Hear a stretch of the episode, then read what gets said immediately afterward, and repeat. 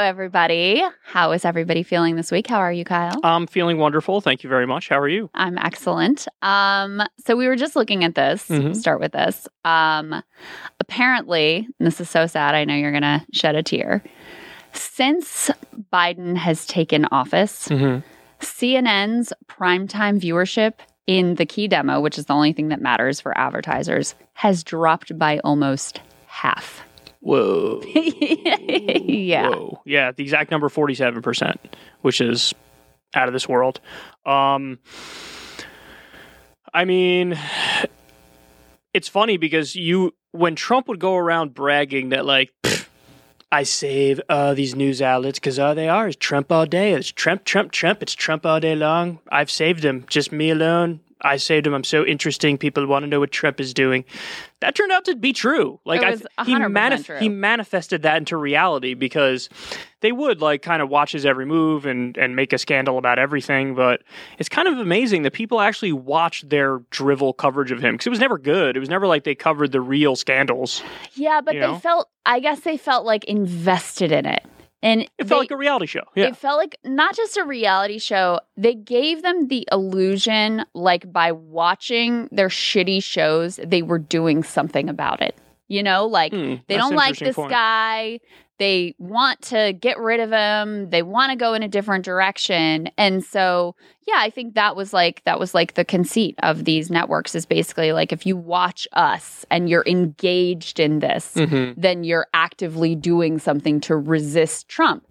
And so maybe this is like the best part of the Biden era is that cable news. Because, and by the way, we should say it's not just CNN, MSNBC has seen a massive fall off. Fox also saw a huge drop off, but theirs was more right after the election Mhm. um, when they, you know, dared to be accurate about the fact that Joe Biden won and didn't go along with all the stop the steal stuff, and they saw a bleed um, over to Newsmax and One American News Network. So they saw their drop a little bit earlier on, but. All of these networks are completely suffering. And we also looked at, I think you might have covered this on your show too. We covered it on Rising, that also the like the political news websites traffic is down Mhm. Yeah. something like Mhm. 30%. So people are taking the back to normal, back to brunch thing very seriously and they're just completely tuning out. Well, which leads to my next point, which is what if people want to go back to that in 2024? What do you mean?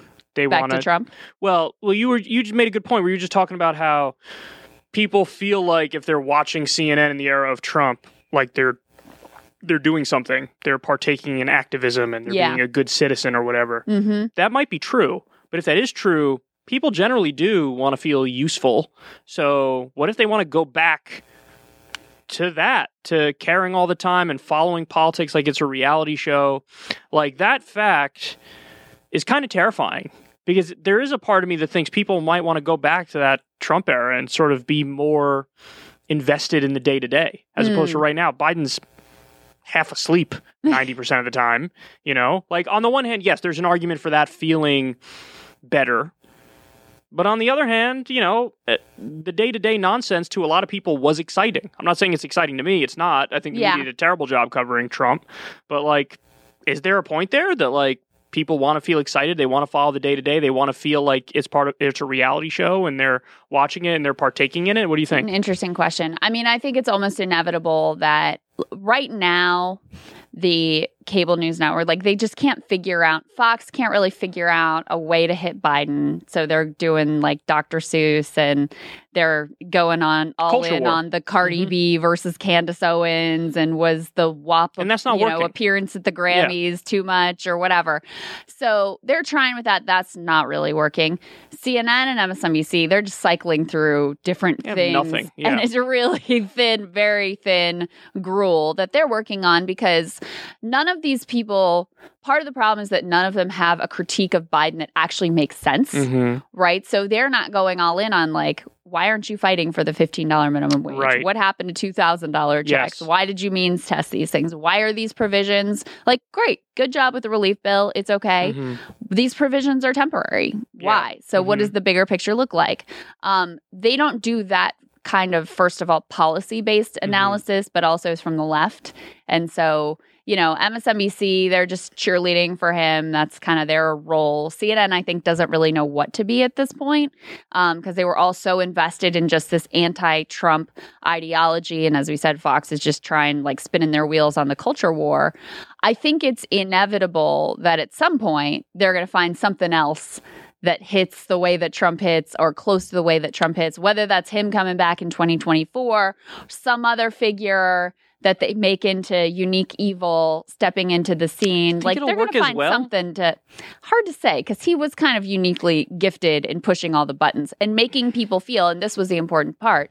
And this is how you made people feel like they were doing something by showing up to watch Rachel Maddow every night. Like this was a central part resisting Trump was a central part of people's identities. Yeah. And so to be part, to have that part of your identity involved consuming these certain news sources. And now that's just all kind of evaporated. He's a uniquely American phenomenon, is what he is. And you made a point, I forget the exact wording, but you said like, Trump is a mix of pure ego and narcissism and capitalism all in one. You know what I mean? You said mm-hmm. something along those lines. Like he's like the fake macho man boss, just like it's just so American in every way. Yeah. And and celebrity, oh, that was the other part of it. It was like celebrity, narcissism, capitalism. and capitalism mm-hmm. all put mm-hmm. together.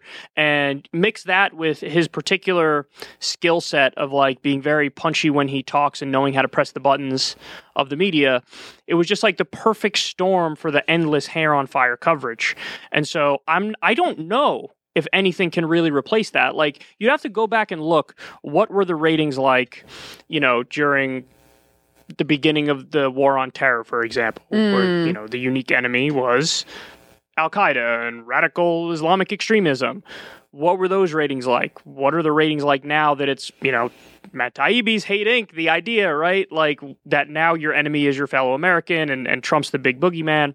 But an interesting point to make though in this conversation is that they're down forty seven percent when you look at how your show is doing, for example, yeah. your show is actually doing really well at a time when the rest of the media has a giant lull. Your show is doing well, and I think the reason for that is it's it's entertaining, but it's also informative. So you know, you and I have had this belief for a long time that like you can be educational and informational while also being entertaining.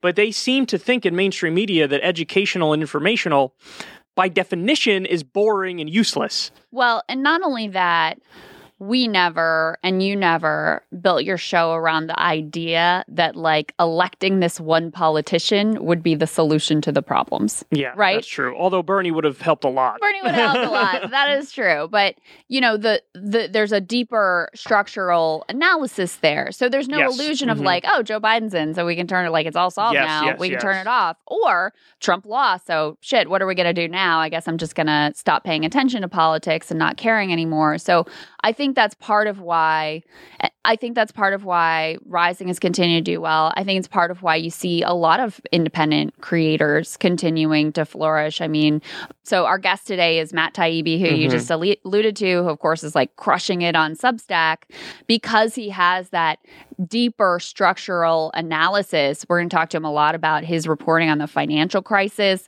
and how that really sort of unlocked his understanding of American politics, which again goes way, uh, way more levels deep than the stupid left right food fight that you get on cable news or this idea that anyone mainstream Democrat or mainstream Republican is going to be any kind of a real answer. And so I think that's a big part of why those types of outlets, writers, thinkers, analysts are succeeding, even in a time when overall news consumption is just like in the toilet. Yeah, I think that's definitely true.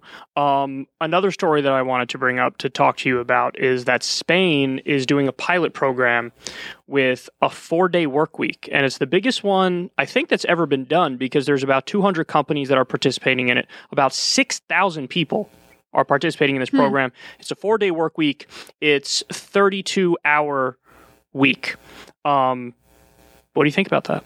I mean, I think it's great. You know, it's really it's very interesting. Um, and this is part of actually why I think the UBI conversation in America has been so significant and why I was fascinated by Andrew Yang's candidacy because in America, we have come to accept that like work is the thing. It's like the center of your identity. You know, there used to be this notion like, oh, if you got wealthier, then you would work less and you would have it be, but it's actually just taken over more and more of our lives. And also, you know, I'm very glad personally that women are accepted fully into the workforce now, more or less.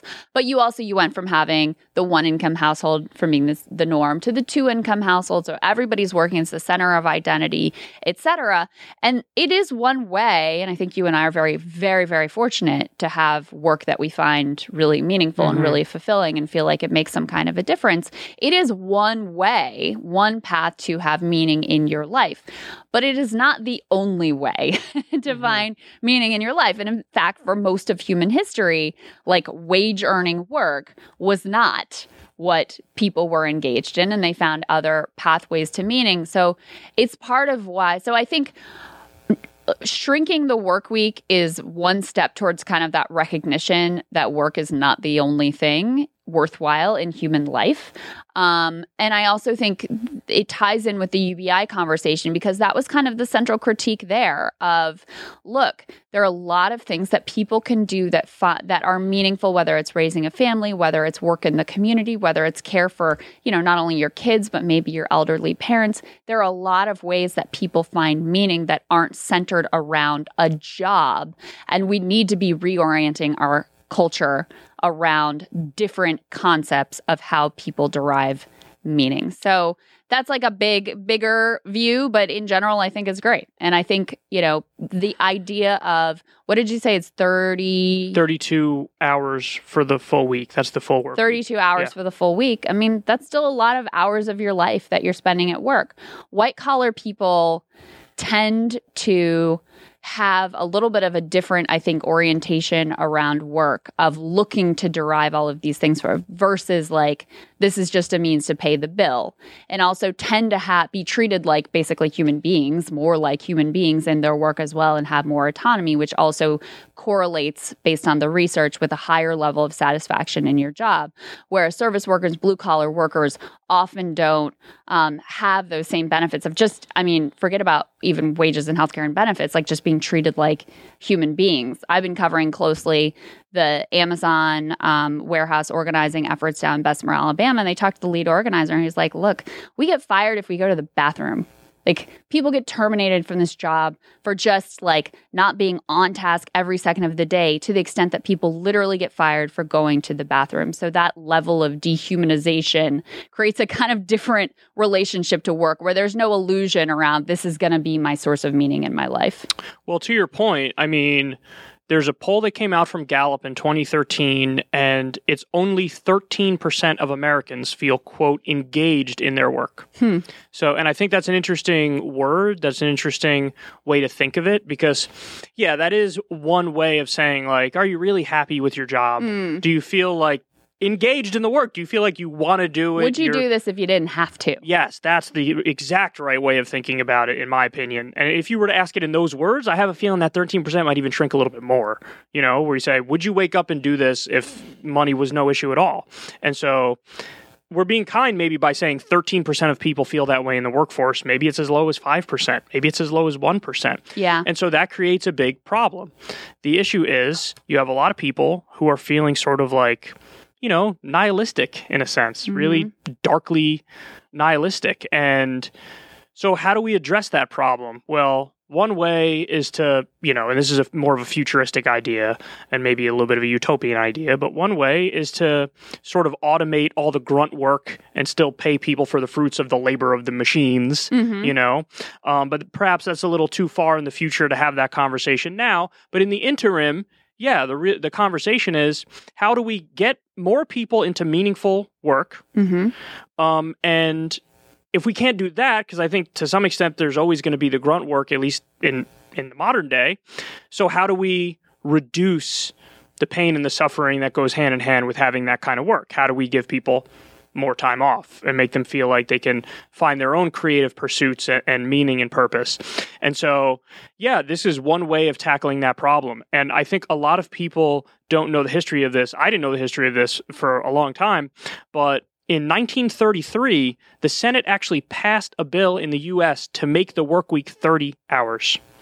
So we effectively passed like a four day work week, Wow. but it didn't get through the House of Representatives, and it was the legislation was sort of replaced with this New Deal compromise that also made the work week 40 hours and not 30 hours. Hmm. So, It's and wild to think about. Though. wild to think about. Here's another thing that's wild to think about. William Howard Taft, conservative Republican president, said, I think every American should have up to three months paid vacation time by law.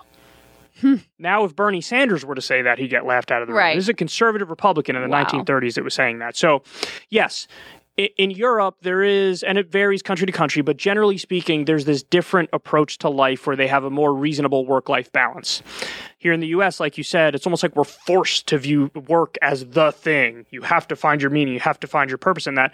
And if only 13% of the country feels engaged, man, you got a problem on your hands. So you need That's to right. shorten the work week. You need to provide people material well being through a UBI, for example, to give people the opportunity to find more meaningful work or to have, you know, more money to do what they want with their Mhm. time. Mhm. And um, yeah, I mean, this is honestly, this is a big conversation. I feel like it's the conversation because you're talking about people's happiness and well being. And, yeah, you know, if it you should be the conversation anyway. if you create a system that gives people more meaning and purpose on that alone, anxiety, stress, all these negative psychological consequences, they'll be reduced massively. And that's Yeah. everything. Yeah, it is. I feel like in America, we have a few of these sort of, we have a few of these myths that we hold out to people to keep them running in the race and to keep them from questioning like the structure that we have. And one of them is the American dream, right? This idea that anybody, any boy or girl who tries hard enough can make it to the top.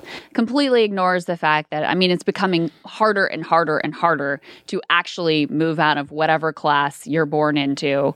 Um, so that has become increasingly complete mythology, and it always has been mythology to a certain to a certain um, extent.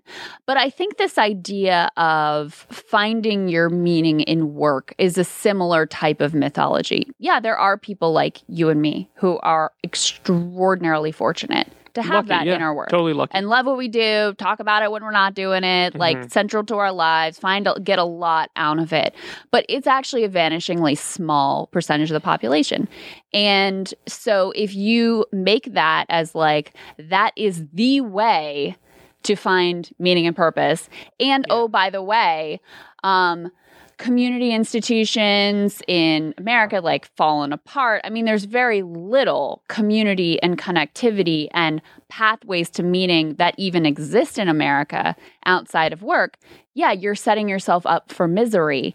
And you create this sense of shame in people that they aren't achieving the American dream and they aren't finding that work that makes their heart sing and provides all the keys to meaning and fulfillment in their lives because you keep telling people like that's what it should be and that's possible and that's what you should be aiming towards.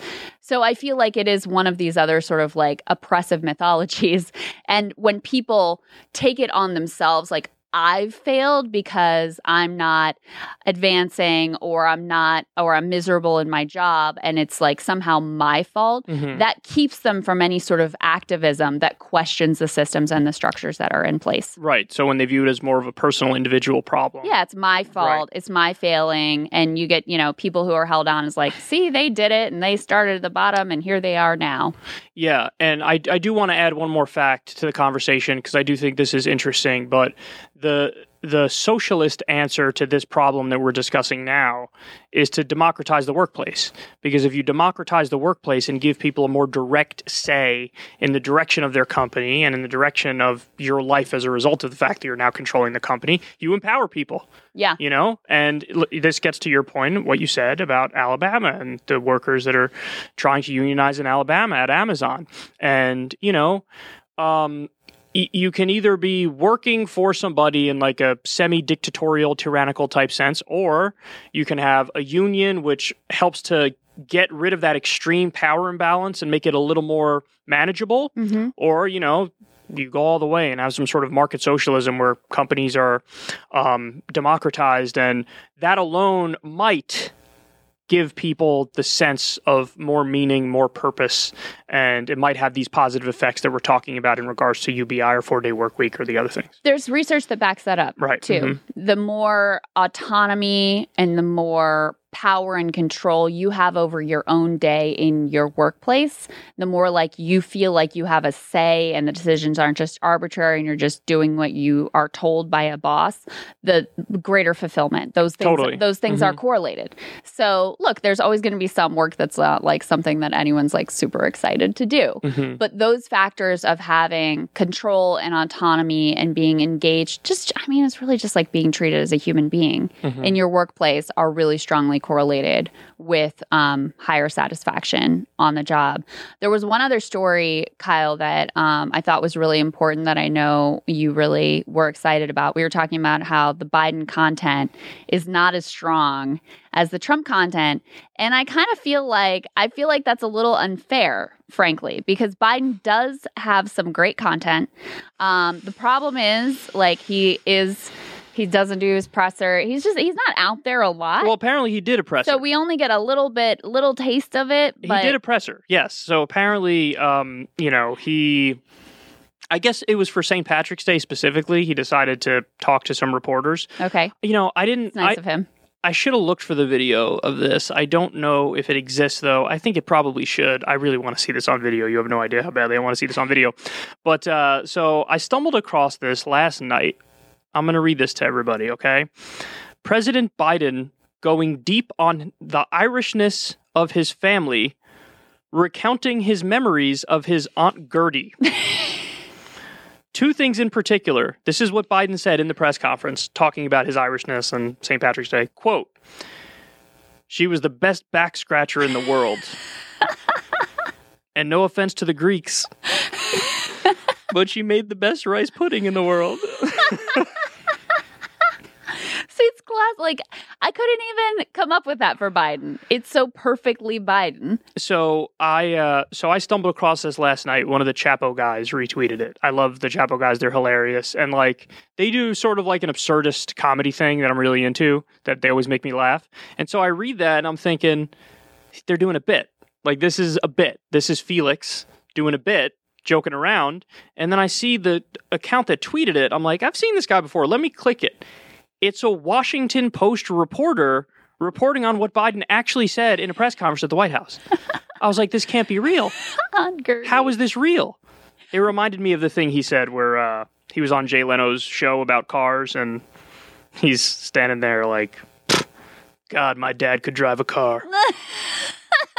Oof. My favorite part is when he's like, "No offense to the Greeks, but best rice pudding ever." It's just like Every part of that, I don't like. How did how did this actually happen? How is this a real thing that Joe Biden said? it's just it's also like such an old man thing to be to have this view of like different ethnic white group and really like deeply associate with your Irish heritage. I don't know. Do the Greeks even make rice pudding? I have no idea. Like- no offense to the Greeks, she made the best rice pudding in the world. I was thinking about in the debate when he got asked like a question about education and went on this meandering all mm. over the place answer. I think he managed Yeah, to keep the record player on at night. Afghanistan at some point. Make sure the kids hear words. right, The phone, with like the thing. turn the record player on. So if he were to So do more ha- press conferences, yeah, Yeah, he's got great potential. it would be fascinating. Yes. I, I would enjoy every second of it. anyway, enough messing around. Why don't you go ahead and introduce our lovely guest? to the people? Um, okay, so Matt Taibbi barely needs an introduction. Amazing, longtime writer for the Rolling Stone. Now he's independent at Substack. He also co-hosts a great podcast called Useful Idiots with another friend, Katie Halper. They've just actually also gone independent and are now on Substack as well. Written a bunch of books. Um, one that I always come back to that I'll ask him about is Hate Inc phenomenal journalist on the financial crisis, someone who, you know, for me was someone who certainly helped me really understand that period of time, has really helped me understand American politics, someone I've respected for a long, long time. Joining us now, Matt Taibbi. Matt Taibbi, it is great to see you. Great to see you, Crystal. Um, so I actually wanted to, we want to ask you some policy stuff too, but I actually wanted to get into you because you're a very interesting person and have had this very like unusual trajectory.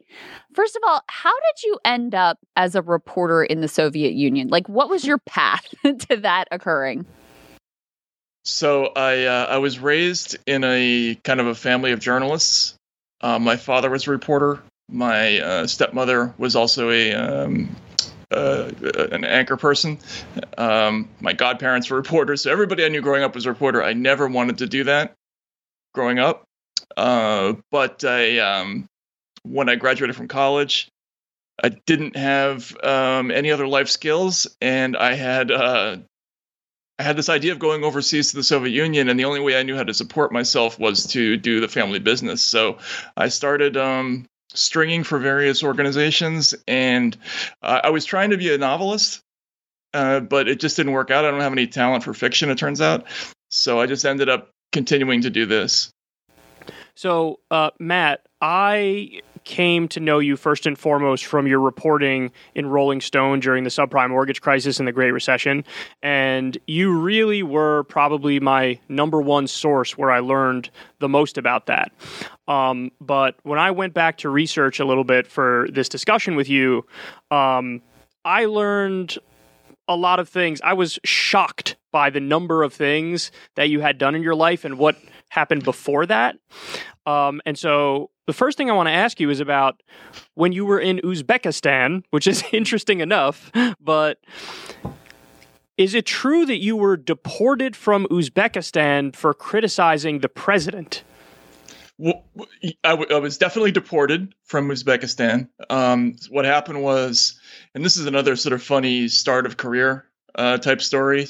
Um, I was stringing, as I mentioned in um, in Russia. I was trying to do it from St. Petersburg, so I was tr- trying to drum up business as somebody who spoke Russian and uh, was selling to uh, sort of wire services and other newspapers.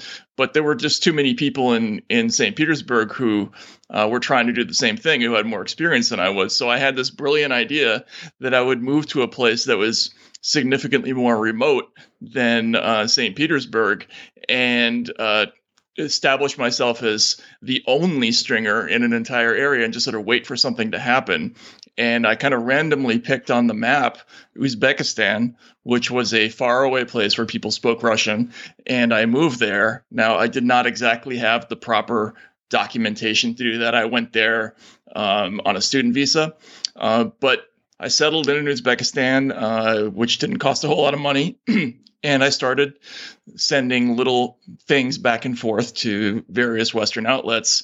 And um, there were a couple of the, the first stories that I wrote were just little notices for for wire services. I did one on uh, the first anniversary of Independence Day for Uzbekistan, which just sort of casually mentioned that there had been some controversy uh, controversy about President Islam Karimov. Uh, and uh, then I wrote another one about an earthquake that happened. So that that was that was the validation of my idea that I that I would go to a place and wait for something to happen, uh, and an earthquake happened. So I wrote about that. Uh, and what happened was, um, I think somebody in the what they called the F, it was actually the Sluzhba Nacionalnej Bezopasnosti. So that's the SNB saw that somebody Western was writing something that was critical of the president. Then they hunted me down, uh, you know, which wasn't hard to find. I, I listed my address and they knocked on my door, and I had to go through the whole thing with the light bulb and everything where they interrogated me about what I was doing in the country. Um, actually, I wasn't really doing anything except that, and I was playing baseball for the Uzbek national baseball team. Uh, but they gave me a ticket and escorted me on a train, and that was it. I was deported from Uzbekistan. oh my god. Well, uh, so when you go first of all, what is it like when you show up in Uzbekistan? Did you know anyone? How do you end up on the Uz? I love how you just casually throw out like, "Oh, and I was playing for the Uzbek national yeah. baseball team." as if that's as a one, side as point. one does, right? As one does when they arrive in Uzbekistan. Um, and then, and then, did you know that what you were doing was like risky in this way? Did you have any expectation that authorities might be knocking on your door? Like, what are you reporting here? Um, I, I did know vaguely that there there were some risks involved. I was 21 years old and I was very young and very stupid and didn't really think clearly about what I was doing. I actually have two very funny stories about how that all panned out when they uh, when they knocked on my door. Um, they came in and they just immediately started searching my apartment and they found my uh, computer and one of the agents was was opening up my computer and going through my drive and i had a student visa. So immediately i was kind of busted because they saw that i was writing about things that probably was was not academic work. And the um and they started interrogating me and they're like what's the computer for? And i said well you know i like to write sometimes. You know it's a recreational thing for me. And uh, and the guy said to me this is a this is a secret agent. This is from the snb the guy says do you have any do you have any talent? Do you write poems? Uh, well, first he asked me, "Do you write poems?" And I said, um, "I do sometimes write poems." And he goes, "Do you have any talent?" Uh, and I said, "I have no talent at writing poetry." He handed the computer back to me and he said, "You should give it up." Uh, and that was that was uh, basically the end of that interrogation. Um, and then uh, but no, I, I, I came to this country, and you know, in, in Russia, basically they have a saying, or the Soviet Union, they have a saying that everything is done through the bottle, and um, all you do is you hang out in the middle of the city and, and get drunk with people, and that's how you how you learn and to meet various people in the city. That's how I ended up finding the baseball players. And uh, making a bunch of contacts, and I thought it was all very fun uh, and, until that happened. Um, sadly, when I got kicked out of the country, I sent my mother a telegram that said essentially KGB kicking me out. We'll call from Moscow. When she got it on her end, it said KGB kicking me gut. Uh, we'll call Moscow, and she had this panic attack. Uh, so those are those are my two funny stories about that. Oh wow. Um, so I mean, I have to dig deeper on the on the professional baseball thing because again, correct me if I'm wrong here, but in my research, very detailed research, I looked at Wikipedia. Um, I learned that you not only played professional baseball, but you also played professional basketball in Mongolia. Hmm. Yes, this was later. Um, by then I had moved back to Moscow and I was working uh, at a, an expatriate newspaper called the Moscow Times. I was uh, I started off as a sports editor there, then I was doing sort of regular journalism. You know, actually I did a lot of crime reporting for them. Um, but I played basketball in college, and so every day um, after work, I would go to Moscow State University, uh, which, if you look up, is this it's this amazing, gigantic, beautiful Stalin skyscraper, uh, and they have all these basketball courts there. So it was a cool place to play street basketball. And they had these great pickup games. And one day I was playing pickup, and there was a Mongolian guy in the game uh, who was pretty good. And we we sat down, we started talking, and he said, "You know, there's a league in Mongolia." The Mongolian Basketball Association, uh, Association, the MBA, which is um, the only league in the world that plays with NBA rules. They had a 24 second clock. They had the same distance for the three pointer and everything. And I thought that was the coolest thing in the world. And I, um, I went to my boss the next day. I quit and uh, got on the Trans Siberian Railroad and moved to Mongolia and got a tryout uh, and ended up on this uh, this team that was called the the Ulaanbaatar Mountain Eagles and ultimately came to be known as the Mongolian Rodman. Believe it or not. the MBA. How did you mm-hmm. commute? Like, how did you communicate with people? What was there like culture shock? And also, like, how good are you at baseball and basketball? Because to be a professional in any context is like really, really difficult. I don't think people realize how hard it is to be a pro at anything. So this was this was pretty low level sports. I would say it was the the basketball in Mongolia. I would say was on par with Division two or three uh, college in America. Um, I had played college basketball in uh, in the states, and uh, you know I'm okay, but I'm short. I mean I'm I'm six foot two and a half or so, and you know I was playing forward in Mongolia, so that should tell you something about that league.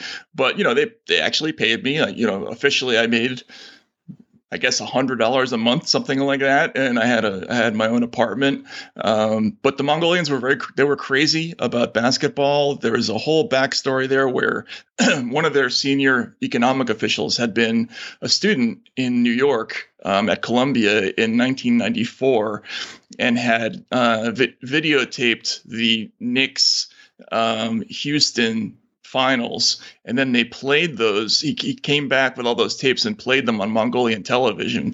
And the country it was the highest rated show like in the history of mongolia. And and within a couple of years every every backyard had a basketball hoop in it and the whole country it was like indiana by the time i got there.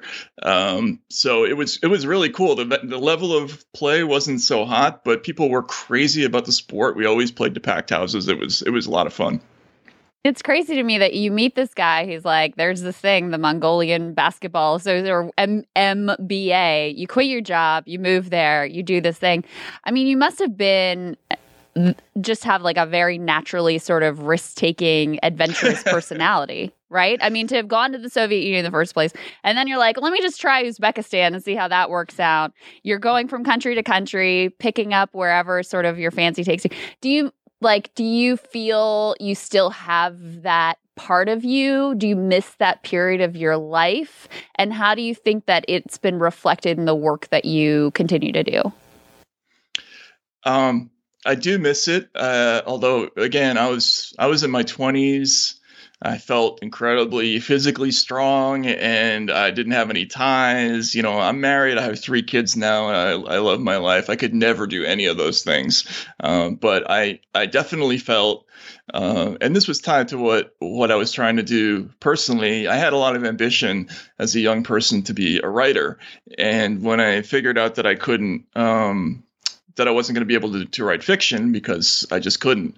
Uh, one of my ideas was that I would be a nonfiction writer who would write about crazy adventures, right? And um, and so in order to to have something really cool to write about, I had to essentially use myself as a character in all these uh, scenes. So I, I was I was essentially trying to pick out uh, things to do that were you know that would be really really interesting to write about. And i continued that later on you know when i came back to Moscow from Mongolia, I, I, started this sort of series of reporting uh, episodes where I would take odd jobs all around the former Soviet Union and then write about those experiences. So, I, you know, I laid bricks in Siberia, I made moonshine, I worked uh, in an elephant cage in the Moscow Zoo, um, I was a security guard, I worked in a monastery, like I did all, all, the, all these things.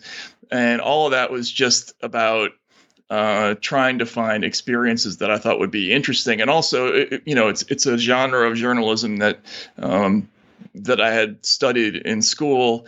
Uh, if you think about uh, things like you know people like Ida Tarbell or you know books like Black Like Me, um, the idea there was to be able to show the reader something firsthand by experiencing it yourself, which is I think a very it's a very very valuable way of doing journalism because um, you know you're not even one step removed from from the actual subject.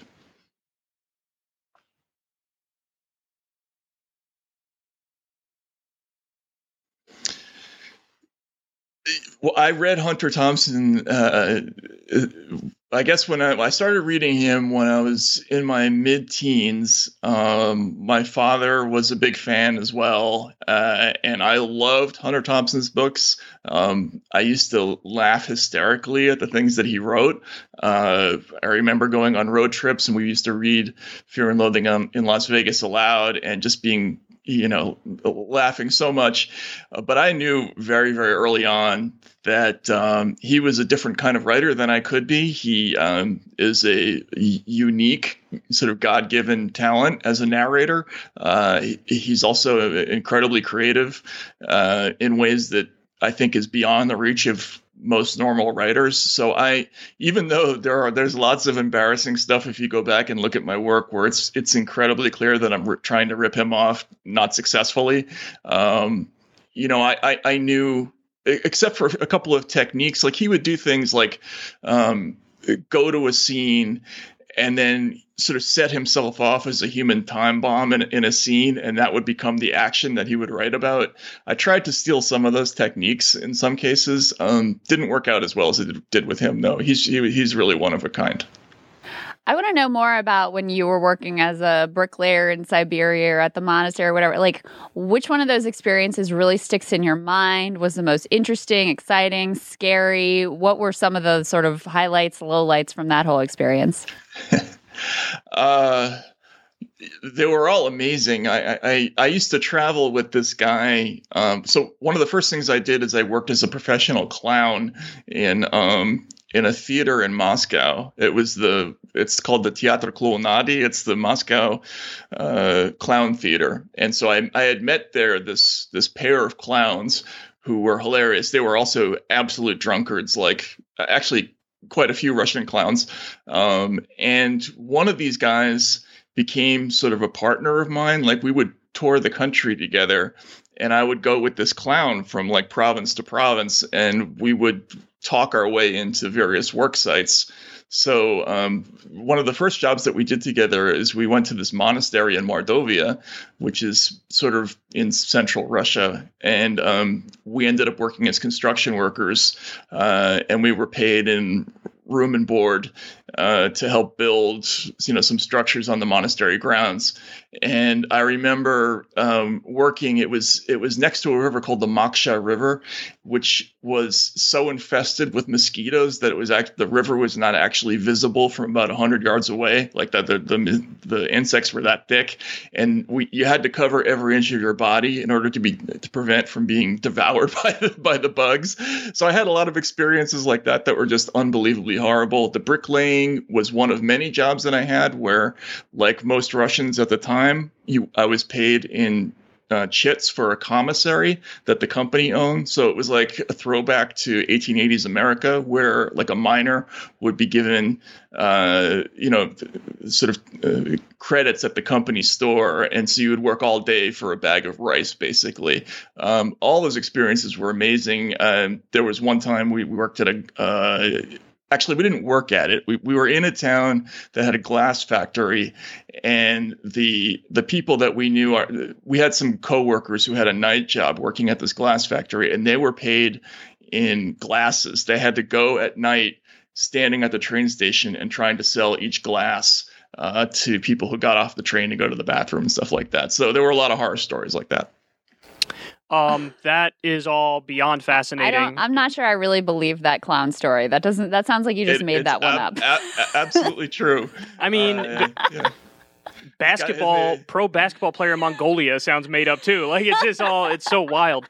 Um, Uh, can I interrupt? I actually have one one more funny story about the clown, um, and then which is we worked, we did it, we did a, a sort of an adventure together where we were um, going to work as agricultural workers in this small area w- near his hometown of Arzamas, and we went to this little village, and uh, basically everybody in the area was paid um, not money, but it was all barter, a whole barter economy, and most people were paid in uh, sort of moonshine vodka, which, uh, which which they call samogon, and uh, we ended up just cutting to the chase. We decided to just make the the samogon uh, ourselves rather than do the the field work, which turned out to be really miserable. So we we built this titanium still. We started making all the samogon. We were like going around town trading it for stuff, and then on the way back.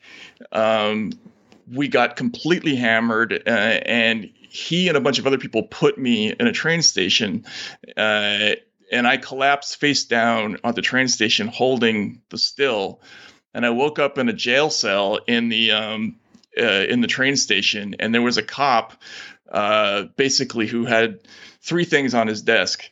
He had my American passport, he had the still, and then he had an ID that that showed me as an employee of the Moscow Th- Clown Theater. And he was trying to figure that out um, and never could. Uh, anyway, it was just an image that I, always- I always thought was the funniest thing in the world. Waking up out of a haze and seeing this cop try to figure that out was was really really funny. Jesus Christ. See, I would think I would say this next question that I'm going to ask seems crazy, but based off everything you said, this seems relatively tame. Um, at one point, you you used heroin. Can you Hmm. tell me Not- not about one point? Okay, so in, but that's even more interesting. Could you tell me about your history with it, your use with it? Would you consider yourself an addict? If you do, how did you get off of it? Tell me all that stuff. Yeah, I, I was the editor of a newspaper in Russia called co-editor of a newspaper in Russia called The Exile. Um, it started off it, it was a club guide uh, where the bulk of our advertisers were nightclubs. And um, even though i was kind of the straight man in the operation whose job was to do a lot of the normal reporting um, you know there was a lot of partying that went on. And during that time period i got introduced to um, heroin which was also becoming a big fashionable thing in moscow at, at, at the time. And um, yeah, I had a, I had a pretty serious problem with it. Uh, I don't think that's unique, um, but it was something that I that I definitely struggled with. Um, you know, I came back to the states basically the way I kicked that was I came back to the states and I didn't have a connection anymore. So it was a little bit like that scene in Trainspotting where, you know, you you lock yourself in a room and just deal with it. Um, so that that was sort of a lucky break for me. But it, yeah, obviously, I think uh, I, I, was an addict at one time and um, had a really serious problem, and, and would counsel my children when they get to be of age to be very, very uh, disciplined and staying away from it. What did it impact your writing, if at all? So. Um, one of the one of the things that I think is uh, both is interesting about opiates as opposed to other kinds of drugs is that uh, you actually can function as a human being, um, and I don't I don't think it has. You you you can write on heroin, and I did. Uh, I don't think it's good for you though, uh, and the, for the same reasons that uppers and you know things like speed are bad for for writing for writing. You know, even though there are plenty of writers who who um, have a history with that. Hunter Thompson uh, among them. But the problem with, with that is that you know writing depends a lot on uh, good judgment and being sensitive to when you're not making sense or when you've gone on for too long or when you're not being funny and all those things. And your judgment is clouded when you're on any kind of substance. So um, it's not. I, I think ultimately it's a big net negative to do drugs and and try to write. That's really interesting because yeah, you can feel like this is while you're writing, you're like, this is amazing, right? Oh, this is like the best work I've ever done, and it flows out so easily. And then you go back and read it the next day, and like, eh, this you know, wasn't all that I thought it would Yeah. be. I do I do want to push that experience. I do want to push back a little bit though, because there's some like Joe Rogan has talked about this in terms of comedy that a lot of comedians write when they're high on weed and it helps them. And some great, you know, musical pieces have been written when people are high on various drugs because, you know, certain drugs give you certain feelings. And so you could write some sort of like mellow, calm, relaxing song when you're high on heroin. And when you're high on cocaine, you could write some sort of like uppity, fast paced, moving thing, you know? So in some ways, I, I take your point, and I'm not discounting, you know, what you went through by any stretch of the imagination. But it's interesting that with some people, it seems to have more of a positive effect, and with others, it seems to have more of a negative effect. Yeah, I don't think there's any question. If you look, I mean, I listened to Nirvana uh, even at this age. Um, Velvet Underground, uh, The Breeders, you know, all great rock bands, all did a lot of heroin. Uh, I, I think I think you can do. There are some people who just deal uh, differently with substances than than others, um, and there's a- an enormous amount of history of writers who've written under the influence uh, of all kinds of things, uh, booze included. Uh, I just don't happen to be one of those people. I think you know one of uh, when I look back. Um, you know, I, I tend to be somebody whose worst work is under the influence. Hmm. Interesting. And so, do you feel like that past struggle with addiction, do you feel like it's still sort of present for you? Like, do you feel like it's told like you would never end up in that place again? Or do you feel like there's always that risk that you're very aware of? I'm like the most boring person in history now and have been for probably 15 years. Um, I'm married. I have three kids. I almost never go out. Uh, I'm a, and I love my life. I, I don't. I'm not particularly worried about uh, any of that ever happening again. Um, among other things, because I'm getting older and I worry about things like mortality that in ways that I didn't when I was when I was 20 and and in my early 30s. So um, it's but of course it's part of your personality, uh, and you have to recognize that some people are just you know their their constitution is built to deal with things like that, and others um, are not. And I I think I fall into that latter category. So you have to be aware of that. Matt, of all the things that you've covered, finance, media, politics, sports, what is your favorite and why? Which thing really inspired you the most, and which is your best work? Uh, it's so weird, but uh, the thing I enjoyed absolutely the most writing about was was um, financial services, and I would never have guessed that because I can't stand money. I never had even the slightest interest in uh, in covering finance. I never picked up the Financial Times once before um, 2008. Uh, I thought it was beyond boring. But what ended up happening after I got assigned to write a couple of stories about the financial crisis after 2008 is uh, I had a, a, a meeting very early on because I was having a lot of trouble. I met with somebody who worked in the in the industry, and he told me, you know, basically you're trying to understand this as an economic story. When you look at it as a crime story you'll you'll get it. And from that moment it, it just clicked and i became really really into the intellectual challenge of trying to figure out all these various schemes because they are really really really difficult. Like there's a there's a chapter i wrote in a book called the divide that's about the Lehman Brothers bankruptcy, and um, basically, it's it's about how a, a bunch of people stole about six billion dollars. Uh, I, you know, somebody I, I, talked to described it as the biggest bank robbery uh, nobody ever heard of. And uh, in order to understand it, it was like taking a college level course, and I had to fight through, you know, some of the most supremely boring language ever ever written. But I. I just found that all that thrilling. I, I, I think that kind of work is really, really fascinating. And uh, I also found that it, for some bizarre reason that I don't really understand it, it, it, it agreed with me in terms of uh, my writing. So I, I love that subject, definitely. It's really hard to take something that's super complex. You have to understand it thoroughly in order to simplify it for a mass audience, which is what you were writing for. Um, you know, from that experience, do you feel like that has changed the way that you viewed American politics and power writ large from getting into the like nitty gritty details of what was a massive crime story? That's a great question. Uh, I remember when I first started working for Rolling Stone, the the the first stories that they had me do were covering the campaign. So I was kind of doing the old Hunter Thompson beat, where I would fly around following candidates like John, John Kerry, and um, and I remember having this thought to myself, like American politics can't be this stupid. Like there has to be some level beyond this that uh, is more interesting than this story because you know it's just a bunch of platitudes and uh, you know the strategy that they were get the aides were trying to talk to me about at night and that they they thought was fascinating. I just did not think was all that interesting. When I started covering the 2008 financial crisis, all of a sudden I had this insight. Okay, well this this is the real thing. This this is what actually power is all about in America. Um, and here is where you see all the various machinations, and they are as complicated as you would expect in a in a superpower nation like America. And it, it requires all the attention you could possibly muster to get it.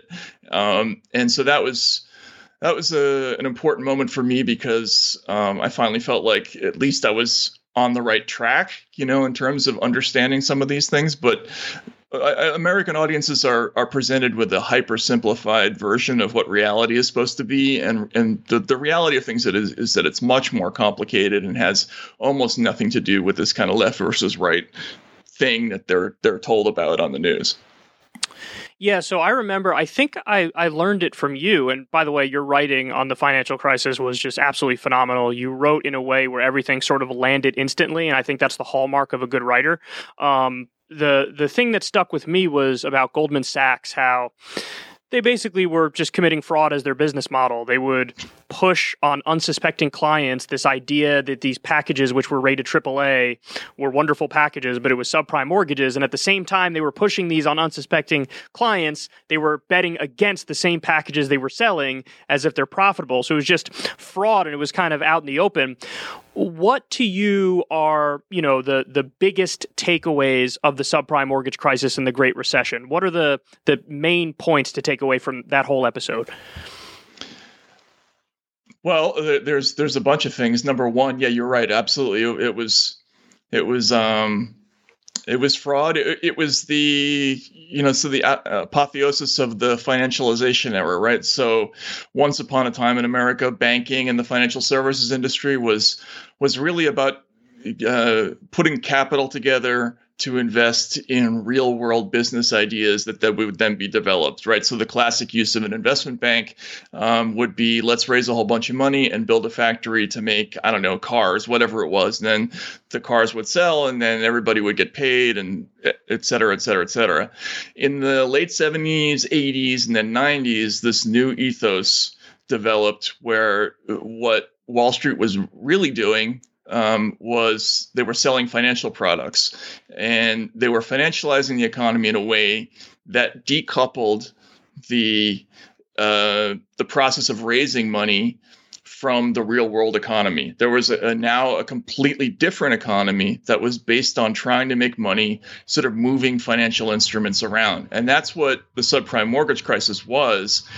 A, a bunch of people figured out that you could make securities out of mortgages, uh, even very bad, very risky mortgages that that weren't worth very much, but you could kind of put them together in a mortgage hamburger and and sort of sell them to all kinds of clients all over the place, insurance companies, pension funds, whatever. It didn't matter, and they would not know how risky or how uh, in you know how not valuable those securities were and again, this is this is exactly what uh, you know these companies do in the financialization era. They're trying to sell you something. They're trying to sell you a product that really isn't worth very much and doesn't have a real big connection to the real world economy. And yeah, they were just they were just taking something worthless, disguising it as something that was worthwhile, and selling it everywhere. Uh, and it, uh, my take on that was that this had this is this is why people have so much resentment toward the upper classes in America right now because there's no sense of noblesse, noblesse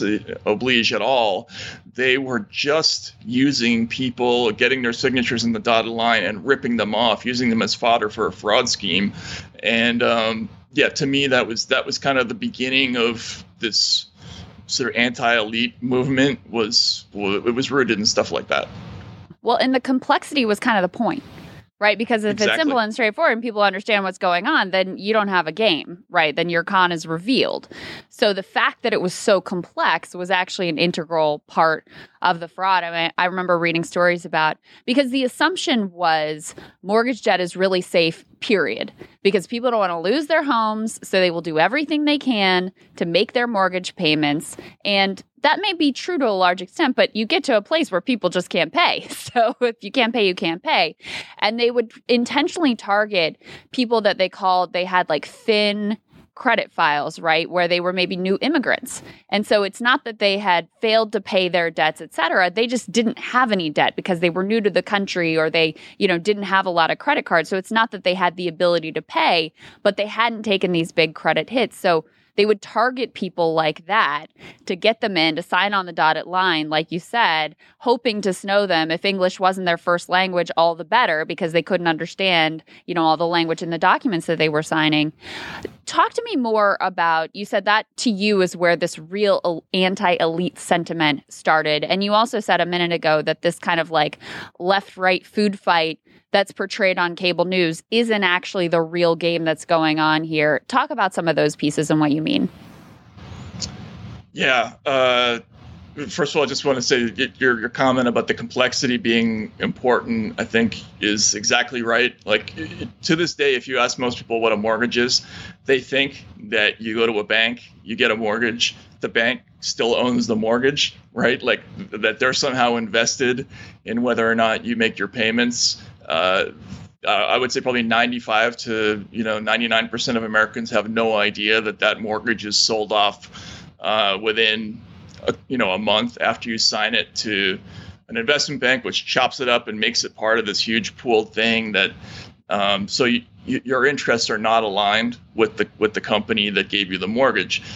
It's a, a side thing. Anyway, I think what what was important about the 2008 financial crisis is that it showed this kind of closed loop of influence. So there was a huge group of people who were engaged in this, um, in pumping up the speculative bubble, uh, taking out all the profits. And then when the whole thing collapsed, they they went running to the government, and they all got made well again by um, a federal bailout.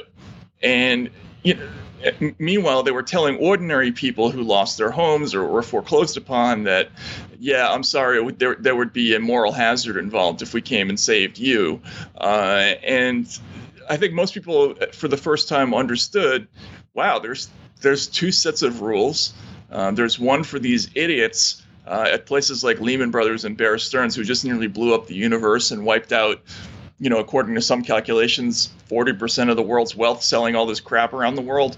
Um, they all got bailed out. They all, and they got golden parachutes, and we invested huge amounts of the national treasury and, and Fed money in saving all those folks. Uh, and everybody else got, you know, bupkis basically, right? And so the I think the value of Occupy Wall Street is that they define where the real um, axis of conflict was in America. I think their their description of the one percent versus the ninety nine percent, it much more accurately reflects what the what the conflict is in American politics than Republicans versus Democrats, which is represented as this half versus half kind of uh, construction. It, it, it's much more accurate to say there's there's a small group of people who have an enormous amount of influence who kind of live in these little archipelagos of wealth uh, here and around the world who have for whom the rules normal rules don't apply, and then there's everybody else. Uh, who's kind of subject to you know the, the open market, the free market, and you know risk and all those other things, um, and we may have some social ideas or, or, others, and we may be Republicans or Democrats based on those ideas. But uh, in other areas, we're all basically the same suckers, and so that's that's what I was trying to say. Mm. So I want to uh, I want to get to more macro picture in a second. Uh, Krystal just touched on you know left versus right paradigm, elitist versus uh, anti-elitist, but in terms of the 2008 subprime mortgage crisis and Great Recession specifically, um, things like banning adjustable rate mortgages, which were again kind of like a scam, uh, bringing back Glass Steagall, which separates commercial banking from investment banking, um, having leverage rules for these big banks, um, stopping Wall Street bailouts. What do you view as like the the bottom line solutions to a lot of what went on? I think the um, I think the most important thing that they could have done and didn't do was break up companies that were already too big right? Uh, so there were there were already rules mandating that banks couldn't be over a certain size, that they couldn't uh, hold over 10% of uh, the deposits uh, in the country, and um, and we got to a point after 2008 where they started making decisions you know, based upon the idea that these were systemically important companies uh, that we could not uh, charge with felonies or uh, revoke their charters. Um, they were now so big and so systemically important that we were going to have to bail them out no matter what they did, um, no matter what kind of failure they incurred. They um, they were going to have to be saved. And for me, I, I think the the problem with that is that uh, essentially it turns those that small handful of companies into uh, permanent partners uh, of the government uh, be, because they, they cannot be allowed to fail. And and we one of the consequences of that we saw pretty early was that, um, for instance, the cost to borrow money for a small regional bank uh, was much much higher after 2008 than it was for J.P. Morgan Chase uh, or Goldman Sachs or uh, Bank of America because the lenders knew that those other companies, those latter companies, would never be allowed to go out of business. They would always be able to pay their debts because ultimately we were on the hook for it. Um, but smaller companies uh, would have to pay more. And so it started this kind of cleaving um, into two categories of companies and interests in America. You had your super gigantic companies that are increasingly immune to risk, and we saw this again with the COVID bailouts last year. Um, you know, no matter what the company was, it was deemed systemically necessary to make sure that they did not go out of business. Whereas you know, if you own a small business, um, if you're just trying to get off the ground, then you are subject to the ruthless wiles of the free market. They'll, they'll hand you a copy of the Wealth of Nations and tell you to figure it out. Uh, that's your bailout. Um, I think that's incredibly dangerous. Again, it just creates a stratified society where there's there's risk and rules for one group and none for the other, and that's dangerous. You know, I wanted to get your reaction to. We interviewed um, Dylan Ratigan here, who, um, you know, was another one. And, and by the way, I don't think it's an accident that the people who did the best work during the financial crisis and really understood it to its core are still some of the people that seem to understand American politics best, as you were laying out, because they actually get what the real game is. But we interviewed Dylan, and he made this comment about one of the things that they learned in that bailout is that they could they could print as much money as they wanted and it wouldn't be a problem. So then it's just a, a, choice of who you're going to help, who you're going to get rid of that risk for. Um, do you think that that's accurate? Do you think that was one of the sort of like elite policy level learnings from that bailout? Uh, yeah, I would definitely agree with that. The, there was a there was a huge initial concern that um, we can't just have the Fed endlessly print money to bail ourselves out of this problem. You know, I remember talking to a guy who worked in um, the, I think it was the New York State Department of Insurance, who was saying, you know, with all these bailouts, all these companies are just they're drinking themselves sober. You know, like that was the idea. Like basically, we're taking all this largesse from from the uh, central banking apparatus, and you know, it's it's the same thing that got us into trouble was this a sort of cheap money? We're inflating these speculative bubbles with it, uh, and then when it blows up, we just go right back to the well and we, we use it again.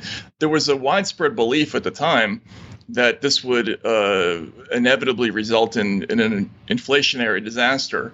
Uh, that sooner or later this would kind of bounce back on everybody, and I think I, I might have even been one of the people who who uh, believed that, having been told it by so many uh, economists, but after you know more than a decade of relief programs that were either uh, covertly or overtly tied to the Fed, whether it was quantitative easing, it didn't matter, you know, or or the latest COVID bailouts, they've discovered that actually they can just sort of keep doing this endlessly, which is one of the reasons why um, it's now particularly offensive that they they continue to emphasize rescuing people with with uh, financial assets. Uh, so these bailouts, the, we've seen a massive increase in wealth inequality since 2008, and that's because if you own financial assets, uh, you're going to do better, and if you don't, uh, you, you, know you're going to stay in place or do, or do worse. Which is why, um, again, there's there's so much frustration out there, and there's there are a lot of people saying, well, if you're going to spend the money on them, why don't you do that with us?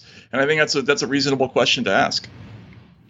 Yeah. So um, to that point, there is an interesting debate that goes on where you have more right wing economists like Austrian economists or, you know, guys like uh, Hayek and von Mises and, and Milton Friedman, um, where they would argue the problem is the bailouts, full stop. There should be no bailouts, and, and that's the way it should be. And then you have, you know, people from the Keynesian school of thought, or, you know, the new one is uh, modern monetary theory, MMT school of thought, where they say, no, the problem isn't isn't bailouts as such. The problem is the kind of bailouts that it was. And we're describing here like the bailouts of Wall Street and the bailouts of people with assets, as you accurately point out. That's the problem. Or like with the CARES Act recently, again, where was that money going? It was going to these corporations with no strings attached and they turn around and fire people anyway. So do you agree with the idea, because you brought up the inflation point there, do you agree with the idea that the problem isn't bailouts full stop. The problem is that what they should have done is in the subprime mortgage crisis, bail out the people, bail out the homeowners. And that would have been the approach we should have taken because, you know, I think Japan is a good example that the inflation risk has been overhyped. They've been saying there's, oh, debt crisis in Japan, there's going to be mass inflation. It never comes. And it's because they have a sovereign currency and it's a pretty stable political system. So do you agree that th- we should have done bailouts, but the bailout should be basically for regular people as opposed to billionaires and corporations? I, I, I lean in that direction. Um, I think one of the things I tried to avoid during the last 10 or uh, so years was um, getting into questions that I that I worried were a little bit above my pay grade. Like I, I tried to avoid sort of macroeconomic issues because I just don't have the schooling in it. Um, I, you know, I, I I can't speak authoritatively on whether these things will, will cause inflation or not. I'm all, all I can really do is report what other people say about that. Um, I will say I feel generally that my instinct is that you're right. Um, that uh, if we are going to do a bailout, that um, you know certainly one, uh, a bailout of some kind was necessary in both in 2008 and probably also last year uh, and this year as well. And if you're going to do that, uh, I, I, don't see any excuse for uh, bailing out Goldman Sachs and J.P. Morgan Chase uh, and not bailing out ordinary homeowners. Like that doesn't make any sense to me. I, I will say though that I I do think that there should be some room for not bailing out in some cases. And what I mean by that is that. Uh, you know, sort of failure is one of the most important regulatory mechanisms in in the kind of economy that we have now. I'm not saying it's the best system that that you could have, but allowing a company that is corrupt or engages in bad practices to go out of business, uh, it's important that we we are able to do that. Uh, and so what happened in 2008 was a whole slew of companies that should have gone out of business did not um, because they were deemed systemically important. So, I, I, while, while I agree with you in, in, in, a general sense, I think we also have to preserve the idea that um, sometimes companies just have to go out of business. They should go out of business because they they screwed up. And um, so, yeah, that, that's my thought on that. I agree with that. Yeah. So, Matt, you know, I think probably that I uh, recite some of your teachings from Hate Inc. all the time. and it mm. very much informs my view of the media um, because you, you really yeah. lay out. I mean, to me, this was very revelatory of like, okay, what are they going to do for ratings? They had the Cold War, they had a great enemy that they could go after and use that for ratings. Then you had 9 11, you had the war on terror. And then once that, the fear over that sort of subsided, it was like, okay, well, what do we do now? How about we terrify everybody about their neighbors? And that's the gift that keeps on giving because the neighbors aren't going anywhere. People who support a different candidate than you or hold a different ideological belief than you, like they're not going anywhere. So that can just, that can keep going to the end of time. What is your view of how media outlets are adjusting to now Trump's out of the White House. He's actually relatively quiet now that he doesn't have his Twitter account. He's much less actually in the news cycle than I expected that he would be. Um, how do you think that they are handling that, and what should we kind of expect? Yeah, I just wrote about this. Uh, obviously, the, the returns are already starting to come in, that there are across the board significant drops in viewership for all the sort of primetime cable news shows, both in Fox and in CBS and, and, and CNN. I'm sorry, CNN and MSNBC, uh, although they're more pronounced in those latter two. Uh, and undeniably, this is the Trump effect, uh, as as I've written about and many other people have written about many times. The, the cable news business and to a, a, broader extent the news business in general uh, saw big bumps in subscribers, clicks, hits, eyeballs uh, from the moment that Trump entered the race in in uh, in the summer of 2015. He's gone now, and the the way they structured their entire business model was on this. We're sort of the anti-Trump network. They marketed themselves this way. You know, democracy dies in darkness. This is who we are. Was was MSNBC's uh, slogan. Uh, you know, truth. I forget what the Times was. Something like "Truth Matters." I it was some absurd thing, but they all marketed themselves as sort of openly anti-Trump uh, outlets. And so, what do you do when there's no more Trump? Like you, you've trained, you've spent five years training your audience that they're going to be on this campaign against something, and the thing is no longer there. So, I, I you know, I warned at the beginning of this that there was going to be a problem because, uh, you know, you can't once you step into cross the line into becoming a sort of um, you know political rhetoric or political propaganda you, you can't just sort of walk back and start reporting the news again like in a neutral way. They, they're going to have to find some new object to obsess over whether it's tucker carlson or marjorie taylor greene or whatever it is or they're going to lose you know uh, massive amounts of audience. And i think we're already seeing that yeah, that's that's actually already happening. They they did a trial run with Marjorie Taylor Greene. People cared for like seven and a half minutes, and then they were like, "This is boring." And then now they're trying Tucker Carlson. Brian Stelter just did this big segment where he was giving Tucker way too much credit. He's like, "This is the next Trump. He's right here." And uh, yeah, I mean, I think. It, the point of your book is spot on. And something that I, I've noticed is you were really good in the Trump era of doing something which was phenomenally difficult for most people in the political landscape, which is you were very critical of him on the substantive issues where one should be critical of him, but you didn't take the bait on like the sort of dumbed down, reflexive, reactionary, you know, critiques. And so, you know, one thing that comes to mind for that is is RussiaGate and how you were very critical of that, and you were correct to be critical of that. The Mueller report basically came back came back with nothing on Russia. So, how did you walk that line of knowing when to be critical and and what was it like on the campaign trail following this guy? I mean, you were at his rallies and stuff. Yeah, I was. Um, I, I found Trump fascinating from the beginning. Um, the first thing I ever wrote about him was a big feature in Rolling Stone that uh, I think was called something like "How How America Made Trump Unstoppable," and uh, I'm actually pretty proud of that piece because I I ended up kind of calling a lot of what was going to happen later. It, Trump, it seemed to me very clear that his his idea of his campaign was that he was going to become this omnivorous devourer of resentment, and he was going to present himself as the outside, um, sort of conquering hero, the the traitor to the Olympus of the elites, who knew how things actually operated, and but he was going to take on those corrupt people way up above, who had screwed you in 2008, or you know. Uh, didn't matter what. It, like he he was looking in all directions and noticing that that people were angry about all sorts of things, and he offered himself as kind of a one-stop shopping um, solution to everybody's resentments.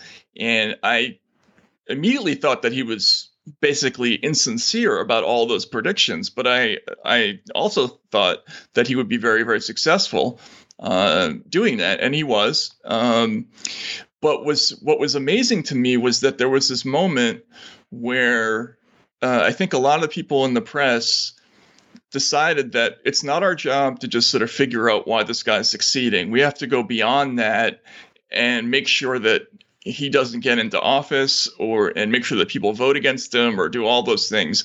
And I think the instant they did that, they they forgot the more important issue of trying to understand what's going on, which is how they got suckered into stories like Russiagate or or any of the other scandals that surrounded him. Because I think the, the, our most important job is just to try to understand and make it clear for for audiences what things are what's happening and why and we were not able to tell them that once Trump got elected we were too busy telling them that Trump was bad and that that he had to be stopped uh, and I don't think that's our job personally. Well, speaking of Russiagate, I did want to get your reaction to this new intelligence report that came out that said Russia meddled and Iran meddled, but not China. And Russia was for uh, Trump, but Iran was for Biden, and the way that the media covered all of this. What did you think of all of that? Oh, and they also, somebody picked up, they just invented out of thin air that this validated the idea that the Hunter Biden laptop was Russian misinformation, which isn't even in the report at all. What did you make of kind of the the report, the media analysis of the report, all of that stuff? Yeah, uh, before we started talking today, I was actually going through and um, making a list of all the different uh, stories that were attributed to official or intelligence sources that later turned out to be totally wrong. Um, so once again, we've seen they've they've just sort of given us a pronouncement about something. They don't give us any indication of what their evidence is, is for anything, uh, and then people just re-report it as though it's gospel. Uh, you always have to be careful when you know, you know the CIA, the FBI, the ODNI, whatever it is, when they tell you something, like you got to at least have some skepticism about whether they're telling you the truth because they've have a long history of lying. The, the and the thing with the Hunter Biden story, which was something that I was really, really troubled by, not because I thought the Hunter Biden story was important. I actually didn't. I didn't think it was that huge of a story, but the censorship of it you know the the the ability of Facebook and Twitter to block access to it, I thought was historic and scary.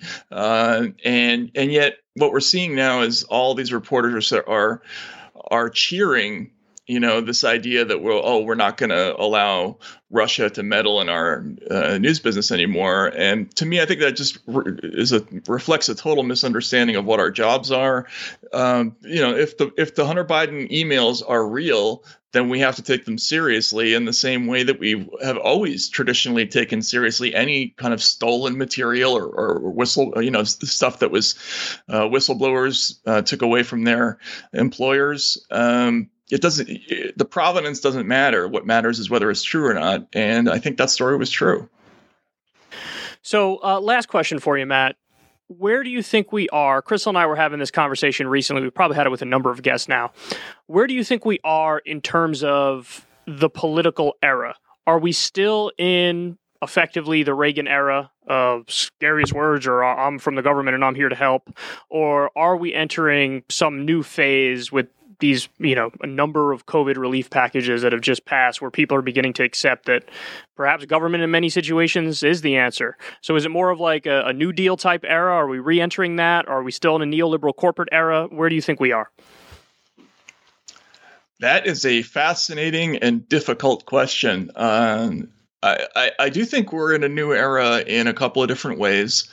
We've seen um, significant changes in attitudes, even among Republican voters, toward relief packages, uh, which is new. You you would never have seen that in the Reagan years, like the you know people being in favor of those uh, you know relief checks uh, as part of the latest pandemic um, uh, bill. Uh, and and this whole strategy essentially of using the Fed as a piggy bank to pay for you know massive um, uh, you know bills, although they haven't gone to the next step of making it structural. The, all of these things are so far temporary. Um, that's a new thing in government. I think that's really really interesting. I'm really curious to see where that goes. However, I will say that the the bigger change that that um, that I'm focused on a lot more is this idea of um, the kind of growing partnership between Silicon Valley and uh, and the government in sort of controlling the reality that people see these days. Um, we've never had a media regulator in this country, like a federal media regulator that actively meddled in uh, in what people saw and what what news people heard, and we're heading in a very aggressive direction um, toward that now, uh, and that I think is that's more like the stuff of dystopian novels. That's like that's not um, a Reagan situation. This is this is something entirely new, and I'm very worried about where that's going. Like that that so that's that's my main concern right now. Yeah, sounds like a subject for a great book. You got anything in the works? no, no, unfortunately, but someone should write it. That's for sure. so, Matt, tell everybody where they could find you on Twitter and tell everybody about your Substack.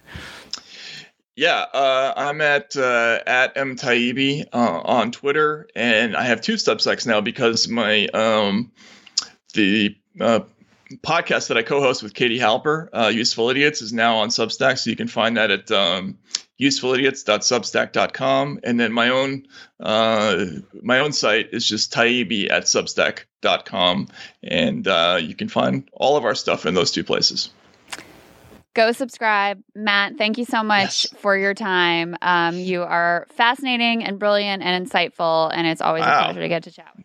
Well, th- thanks for for, uh, to, for the invite to, to talk. It's been really really cool, and uh, hope hope to talk to you again sometime soon. So there he is, Matt Taibbi, really really fascinating guy. Um, before the interview, it's interesting because I sometimes, with certain guests, I want to talk um, about them. Mm-hmm. And with other guests, I want to talk more, you know, big picture policy stuff mm-hmm. and whatnot. I thought beforehand going into the Taibbi interview, I want to talk just policy with him. That's what I was thinking. Then when I looked into him more, I was like, oh, oh no, a lot I, going on here. I want to talk about a lot more than policy with him.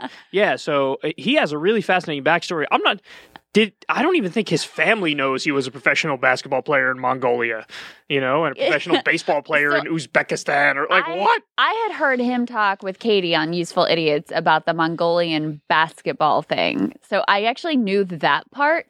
But when he was going on about like, yeah, and I like got in with a clown show and clown like this school. like drunken clown who was my best friend and then we traveled I mean it's like you, this didn't happen. You just made this up. It this sounds is, ridiculous. It sounds totally ridiculous. But go ahead.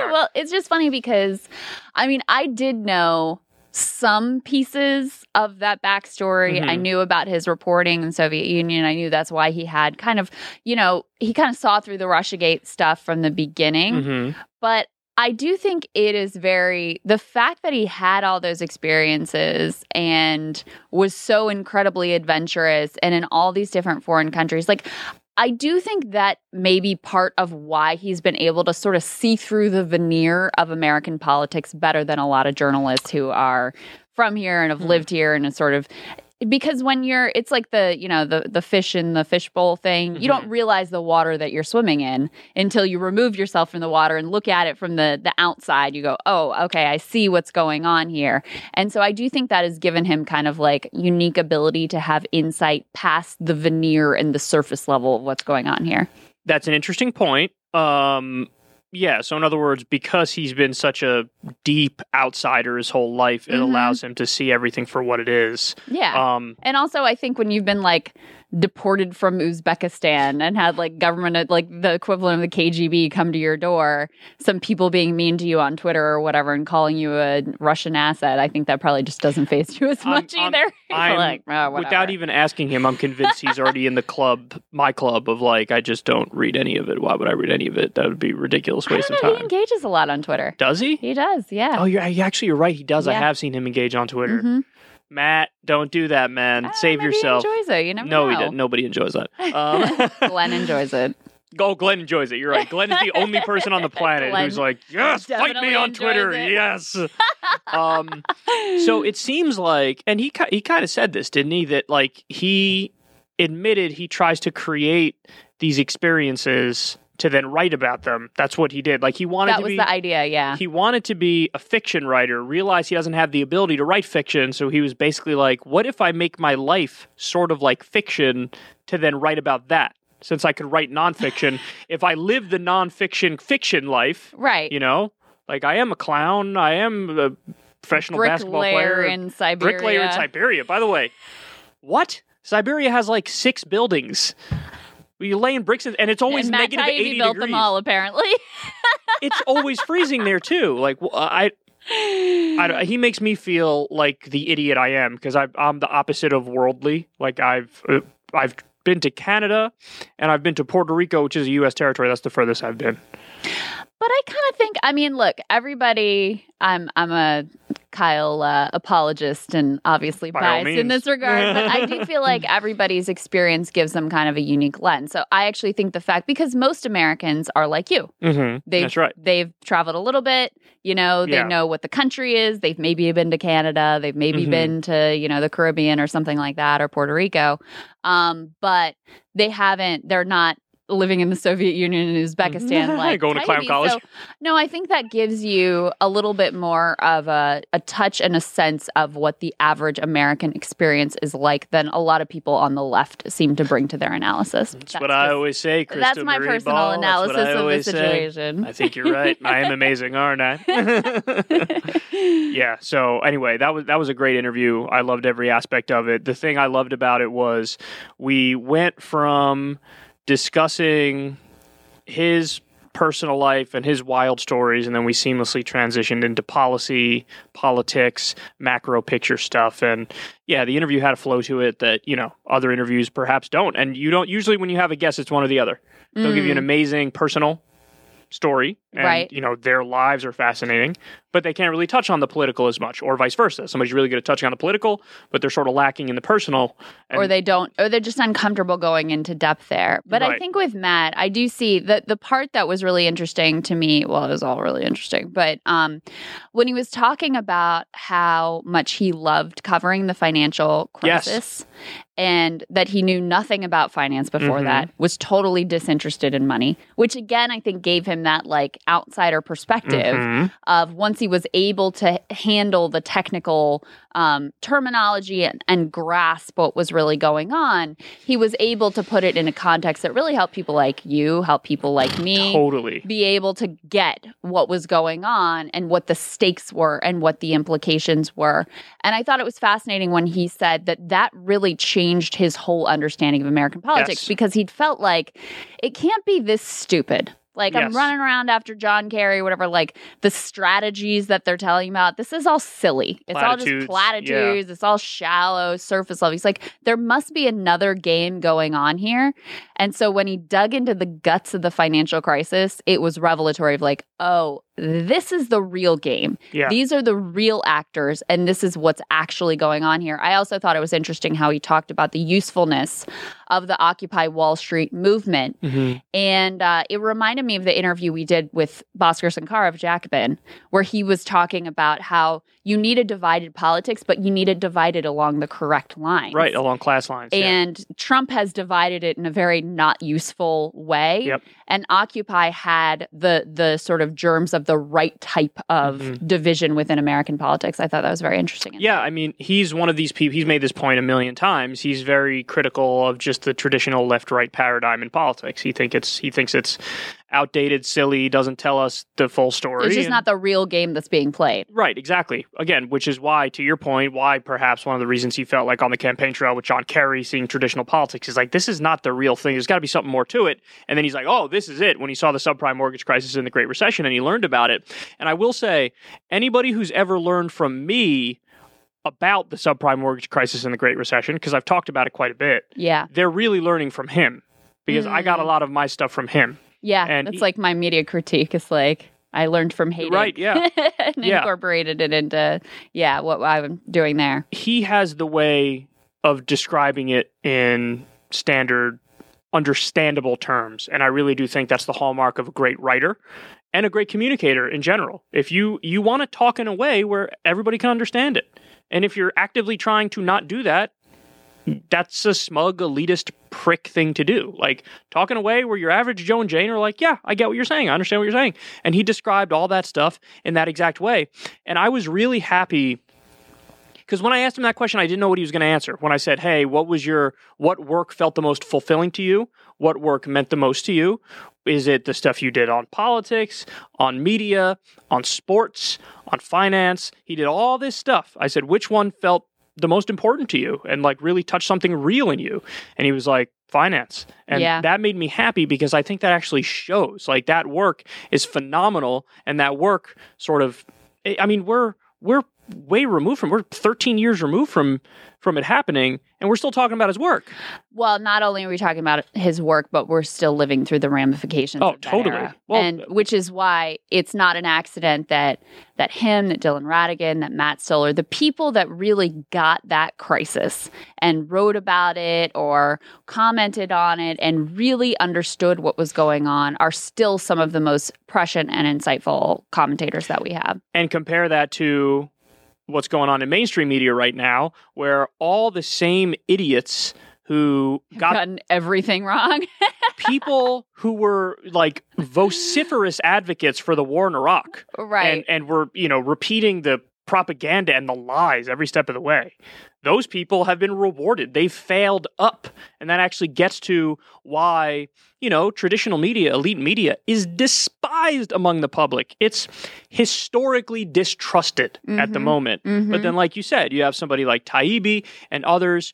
He's on Substack now, and he makes about a quadrillion dollars every 17 seconds because people are like, I like what you have to say. I think you're, you know, I think you're onto something. And so they pay to see what he has to say, you know? Yeah, absolutely. No, that's absolutely it. So it's always um I'm always extraordinarily grateful when I get a little bit of Matt's time because he has he is one of the rare people that look, uh, nobody's right about everything, but he's one of the rare people who has been right on most of the significant large questions of our time. And by the way, it's not an accident that the people who are consistently wrong are also the ones that are rewarded consistently in mainstream media. It's like part Yeah. of the job. Well, to go along with whatever the official narrative is, is part of the job, no matter how silly or ridiculous Repeat it is. them- So whatever- That's why you get what you get. Repeat whatever the moneyed interest wants you to repeat. They're, they're propagandists. They are paid propagandists. But I have to correct you. I'm right about everything. Mm, sorry. Well, that just like goes without saying. Sorry. I mean, it is obvious. So I don't. I was hesitant whether or not to correct you, but I was going to correct you. Anyway, uh, let let me do a shameless plug real quick. Okay.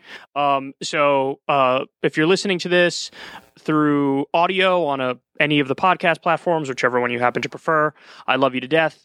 Uh, you can continue doing that, or you could pay five dollars a month and see the video.